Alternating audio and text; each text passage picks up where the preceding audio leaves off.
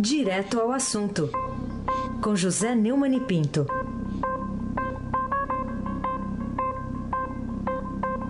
E hoje está tudo fácil aqui, do relatório de Bonifácio aos gols do Gabriel Jesus, hein, Neumann? Bom Sim, dia. senhor. Bom dia, Raíssen Abac.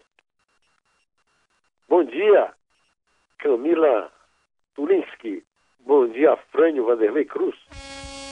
Bom dia. Oh, hoje tem oi, hoje tem oi. Toca a buzina, tem oi. Bom dia, Moacir Biasi. Bom dia, Emanuel Bonfim. Levando a Alice Isadora para a escola. Bom dia, meu caro ouvinte da Rádio Eldorado. FM 107.3. Ai, sem abaque. Então vamos, vamos lá. O deputado Bonifácio de Andrada, do PSTB de Minas, apresentou ontem lá na Comissão de Constituição e Justiça da Câmara o parecer pela rejeição da denúncia contra o presidente Michel Temer. E aí, ele foi o patriarca da independência aí do, do presidente? Oi, é verdade. É, o Temer e os ministros Moreira Franco e Eliseu Padilha foram denunciados pela Procuradoria-Geral da República ainda na época do Rodrigo Janot por organização criminosa. Segundo o, Ministério Público, eles teriam recebido pelo menos 587 milhões de propinas nos últimos anos, oriundos de Petrobras, Caixa Econômica Federal, Furnas, etc. O presidente da República também foi denunciado sozinho por obstrução de justiça. Temer teria cometido o crime, segundo o PGR, ao ter dado aval à compra do silêncio do ex-presidente da Câmara e hoje deputado caçado, Eduardo Cunha, que está na cadeia em Curitiba, e ao corretor nada correto, Lúcio Funaro. Ambos estão presos. Pois então, no parecer, o Bonifácio garante que ficou claro para ele que a tentativa do PGR de envolver o presidente e os ministros em crime de organização criminosa não encontra respaldo na denúncia nem tampouco na Constituição. Bom, vamos ouvir o deputado Bonifácio José Tam de Andrada, meu cara Frânio Vanderlei Cruz. De toda forma, lembramos também que a gravação realizada por Jorge Batista já sofreu crítica de toda espécie, havendo inclusive fortes indícios de que as gravações foram alteradas e tiveram partes suprimidas. Aliás, a forma obscura com que se deram essas gravações mostram que elas foram realizadas de forma criminosa e por isso hoje estão alvo de uma CPMI no Congresso Nacional. É, o, o, o Bonifácio recomendou a rejeição da denúncia. É claro, é para isso que ele foi escolhido relator, né? Segundo ele, a gravação da conversa do Temer com Jair Batista, em que se baseia parte da peça de, é, acusatória, né? Foi realizada de forma criminosa. Tanto que, ó, você viu aí, da CPI mista do Congresso. É, no voto, Bonifácio disparou de forma inapropriada, a meu ver, duras críticas ao que chamou de abuso do Ministério Público. De acordo com o relator, o Ministério Público e o Judiciário se fortaleceram após a promulgação da Constituição Federal de 88 em detrimento do nítido enfraquecimento do Poder Legislativo. Trata-se de uma tremenda pataquada, uma mentira sem limite. E, além do mais, ele está se arvorando a defensor dos deputados e senadores suspeitos e defendendo, que estava havendo uma quebra do foro privilegiado. O, o deputado Bonifácio Tan de Andrade, ele simplesmente está vivendo no mundo da lua, né? Ele garantiu que o Congresso perdeu eficiência institucional, imagina. Na avaliação dele, está submetendo parlamentares às pressões judiciais e o legislativo a um processo de descaracterização. É, os caras roubam, os caras são flagrados roubando, não, não podem ser é, processados em primeira instância, porque tem foro privilegiado, aí aparece um colega disposto a fazer uma defesa cínica dessa. Na verdade, o, Bonifácio cuspiu no sobrenome Andrada, que re, remonta ao maior brasileiro de todos os tempos, seu xará, José Bonifácio de Andrada e Silva, para ser coerente com a sua atitude de vida inteira, de Bonifácio Tan, né, de lambibotas do regime militar, eleitor de Paulo Maluf no colégio eleitoral, que elegeu Tancredo, e com seu voto na primeira denúncia contra Temer, favorecendo ao mais recente dos ocupantes do cargo máximo da República. É um membro do cordão dos puxa-sacos, meu amigo, do sindicato dos suspeitos que domina o Congresso, lutando para manter privilégios que lhe garantam impunidade e raiz sem abate.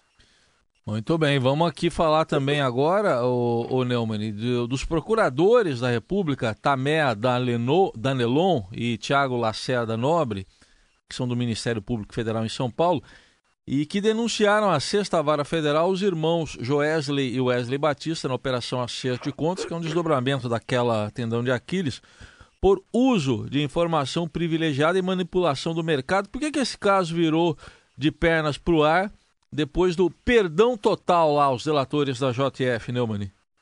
É, pois é, eles foram todos liberados pelo Janot e pelo Faquin. É, receberam um prêmio exagerado por uma delação incluía o Temer, mas excluía, não apresentava provas, por exemplo, nem do Lula nem da Dilma, que, aliás, foram citados no relatório do, do Bonifácio Tan, e que não nada que se prove contra eles, imagine só, hein? ele, ele, já se estendeu a advogado-geral eh, da desunião, né? A procuradora Taméa Valengo descreveu o resultado das investigações numa sonora que eu vou pedir que o Alfrânio Vanderlei execute para nós. Eisenbach. Segundo a CVM, eh, gerou uma lucratividade aproximada de 100 milhões de reais. E essa grande compra de dólares se deu um dia antes da divulgação da, do acordo de colaboração premiada. Os irmãos batistas são claramente criminosos vocacionais. Né? É, a Procuradoria da República diz que eles juntos atuaram para reduzir o prejuízo com os papéis e lucrarem com a compra de moeda americana, aproveitando a informação privilegiada que eles tinham de que no dia 17 de maio seria, como foi revelado para o Brasil, todo esse imbróglio dessa, dessa, reunião absurda do Temer com o, o Joel. E até agora nunca explicada nem pelo Bonifácio Tan de Andrade, que deve achar que aquilo lá é uma ficção, que não houve nada, que não existe o Vasco, Jaburu. É, o, o, o deputado Bonifácio Tan podia ganhar a vida escrevendo ficção popular. O prêmio à delação dos irmãos Batista foi tão exagerado e a sociedade brasileira rejeitou tanto a iniciativa atribuída apenas a Rodrigo Janot, esquecendo-se o papel de Luiz Edson Fachin no Supremo. Nesse erro gravíssimo. Então está na hora de Fachin se explicar, mas não faz, porque é blindado pelos colegas do inoxidável STF. E, pelo menos, resultou na prisão de um criminoso de colarinho branco, no caso dois, né, os irmãos e mais os executivos da JF, né, mais de dois, é, é, que é um, um, caso inédito na justiça brasileira, que evidentemente Bonifácio Tan não deve concordar. Aí sem abate. Bom, vamos falar agora do caso Oi, né? Você sempre tem tratado aqui. Que motivos que você está percebendo aí no noticiário, Neumann, para temer que Temer vá remexer nos cofres aí da viúva para atender mais uma vez a, a tal da tele verde amarela, super télico, você já chamou de telegangue, é, que é a Oi hoje. Não, todo mundo chamava na é. época do governo Fernando Henrique. Isso, é. E, e hoje é Oi. Hoje é Oi. Eu venho denunciando esse escândalo. Você é meu, minha principal testemunha, né? Da Oi, que se recusa a pagar sua dívida com a União e com os bancos estatais desde fevereiro de 2017, quando o ministro do Supremo Tribunal Federal, do Luiz Roberto Barroso, balou, barrou a lei relâmpago, que agora o ministro do Temer do STF, o Alexandre de Moraes, mandou de volta para ser votada no Senado e sancionada pelo presidente. E acho que ainda é patrão do Alexandre. Né? Embora que o verdadeiro patrão do ministro Alexandre é o, é o Alckmin, que nomeou secretário da Justiça. E o Alexandre não esconde ninguém que é tucano. Ontem, os jornais todos abordaram esse escândalo da Oi, que não tem fim. A Folha de São Paulo publicou: Temer articula socorro para ampliar a dívida da Oi para 20 anos. Uma das saídas seria transformar parte das multas da agência em investimento, mas muitos acreditam que a Oi não conseguiria cumprir a exigência. É um passa-moleque, né? Outra alternativa, ou melhor, outra opção, né? não existe outra alternativa, diria aquele chato do Neumann, seria negociar na AGU o parcelamento integral de dívidas de governo, bancos e agências. Para isso, o prazo teria de ser de 20 anos, e a lei não permite hoje. O valor econômico que pertence à Folha ao Globo é, diz que o governo não vê grande progresso em plano da Oi. O plano da Oi não está completo e isso não é animador, afirmou uma fonte do jornal. Na semana passada, circulavam informações de que a Companhia de Telecomunicações havia aprovado somente as linhas gerais da proposta. Ontem, o presidente Michel Temer foi é, informado no jornal que decidiu centralizar, sob a coordenação da Advocacia Geral da União, todas as ações de governo relacionadas à Oi. O Globo publicou Planalto tenta solução negociada para a Oi e a Advocacia Geral da União ficará à frente. Só em multas. Você sabe por que ele deve multa, né? É porque ele cobra demais ou que presta um serviço ruim. E aí o governo premia. Não o, o, o coitado do cliente enganado, mas a empresa malandra. É, o otário paga a conta. Só em multas a Oi deve pelo menos 11 bilhões a Anatel. A empresa também tem dívidas tributárias bilionárias com o governo. Numa reunião de emergência, o presidente Michel Temer determinou que a, a Advocacia Geral monte um grupo envolvendo os bancos públicos, os Ministérios da Fazenda e das Comunicações, a Casa Civil e a Agência Nacional de Telecomunicações, a Anatel, para buscar uma saída e negociar com a empresa. Banco do Brasil, Caixa Econômica Federal, BNDES, são credores da Tele. Só em multa, né? É, 11 bilhões. Tá, tá bom para você? Boa. 11 bilhões é, é um bilhão por cada jogador do time. Né? Que bom. A empresa também tem dívidas tributárias. O Palácio é, fez essa reunião, não estava na agenda oficial, inicialmente pela assessoria da presidência. Só foi informado pelo Planalto quando terminou. Temer está atendendo o líder do PMDB na Câmara, o Baleia Rossi, que é porta-voz desse grupo lá, principalmente do Nelson Tanuri, um dos, um dos acionistas lá que estão sendo beneficiados pelo governo, e que é filho do Wagner Rossi, que foi a pessoa que, aliás, apresentou o Temer ao Joésio Batista. E o, o Baleia Rossi acompanhou o sócio da Oi na reunião com o Temer, no dia em que o balcão do governo abriu a, o seu funcionamento. Temer está precisando desesperadamente de votos para barrar a denúncia. Não satisfez com o relatório bajulador, infame de Bonifácio de Andrade. E está o seguinte, a UE está quebrada, não tem como pagar credores e multas, tem como pagar deputados para evitar pagar a União e aos bancos estatais. É mais barato, mais barato pagar os deputados e aos governantes do que a União. Desculpe. Atenção, doutora Grace Mendonça. A função da AGU é defender a união, não a corrupção, no Congresso para manter a impunidade do presidente. O, lá no Globo também, o Lauro Jardim informou que o Kassab vai colocar em consulta pública no dia 15 de outubro a Lei Geral de Telecomunicações, a revisão do marco regulatório, que é o nome do monstrengo, para uma atualização transformações tecnológicas dos últimos anos. Pura balela. É só um truque para colocar uma série de termos herméticos para disfarçar a, a ilicitude que está sendo feita. As empreiteiras cansaram de fazer isso nos governos Lula, Dilma. Todos os projetos corruptos tinham uma explicação técnica complicada. A Oi vai ser a sete Brasil do Temer. A Oi vai ser o combustível para o Congresso rejeitar de vez a denúncia contra a Temer. É uma estranha coincidência de momentos. Einstein, abaque.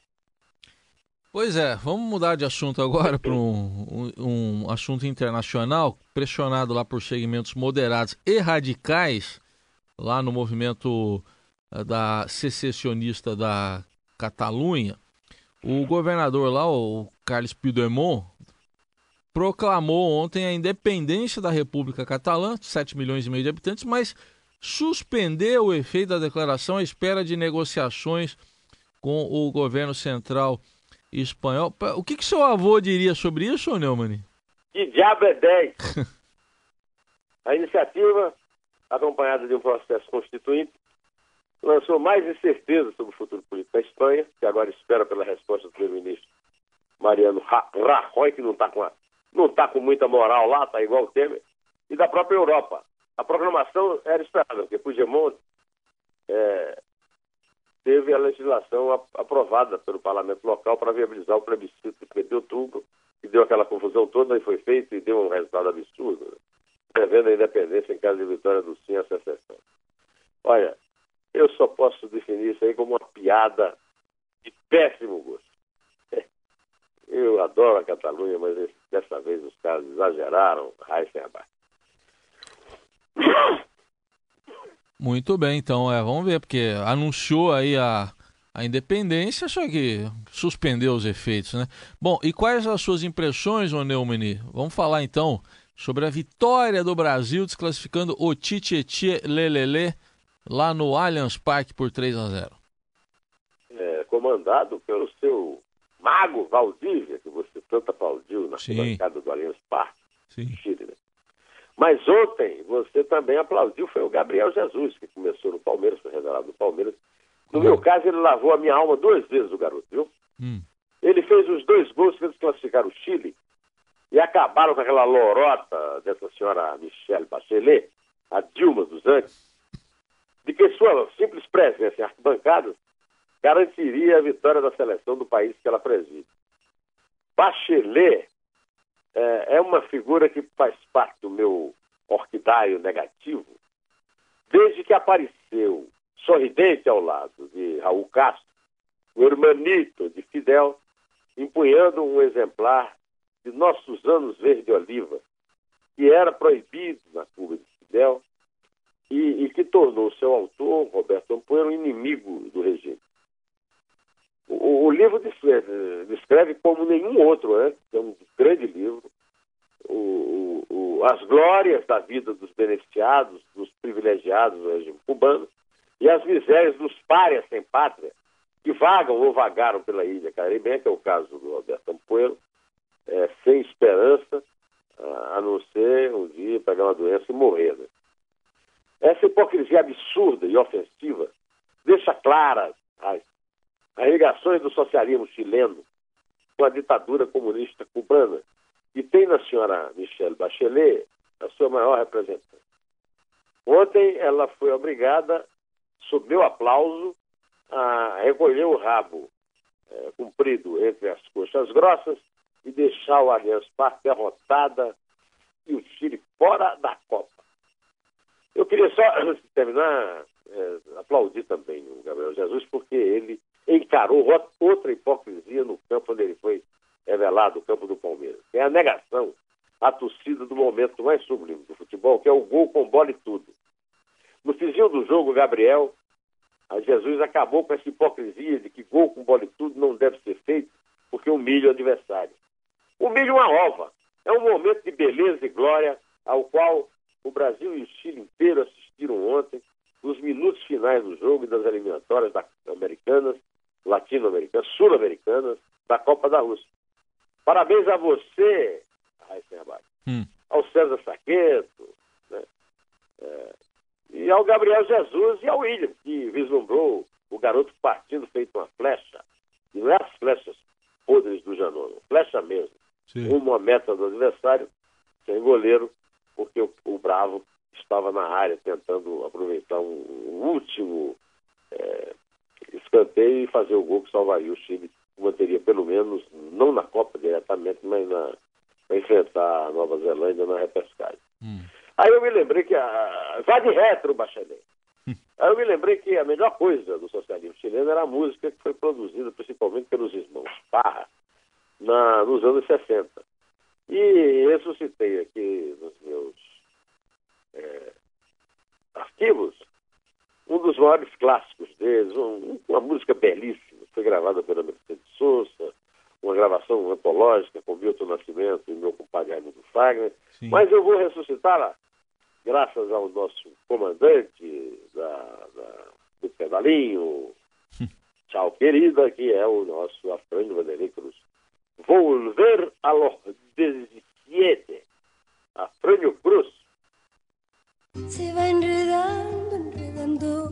como en el muro la y va brotando, brotando, como el musguito en la piedra, como el musguito en la piedra, y ahí sí, sí, sí. Mi paso retrocedido cuando el de ustedes avanza, el arco de las alianzas ha penetrado en mi nido se ha paseado por mis venas. É linda, hein, Neumann? Beleza, que coisa mais linda. Vamos terminar? Com os três gols?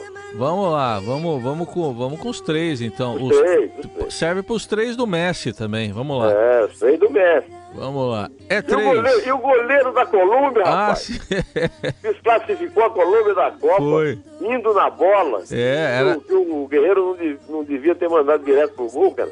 Mas que imbecil, não sabe Eram a regra dois lances. do futebol na decisão da Copa do Mundo, senhor. Pois é, eram dois Você lances. não estava lá para ensinar ele ali. É, o goleiro, para quem não acompanhou, eram dois lances, o Guerreiro cobrou direto. O goleiro era só deixar passar que não podia. Seria tiro de meta. Tiro de meta. E aí o imbecil tocou na bola, validou o gol do Guerreiro. Validou o gol do Guerreiro. Um a um e Peru e Colômbia. Bom, Peru na repescagem, a Colômbia Peru vai na ganhar. repescagem, a Colômbia entrou direto na É Copa. isso aí. Vamos lá, vamos, Vamos comentar lá. os três gols na nossa contagem. É três. É dois. É um. Em pé. Como en el muro la hiedra iba brotando, brotando, como el mosquito en la piedra. Como el mosquito en la piedra, y sí, sí, sí. El amor es torbellino de pureza original.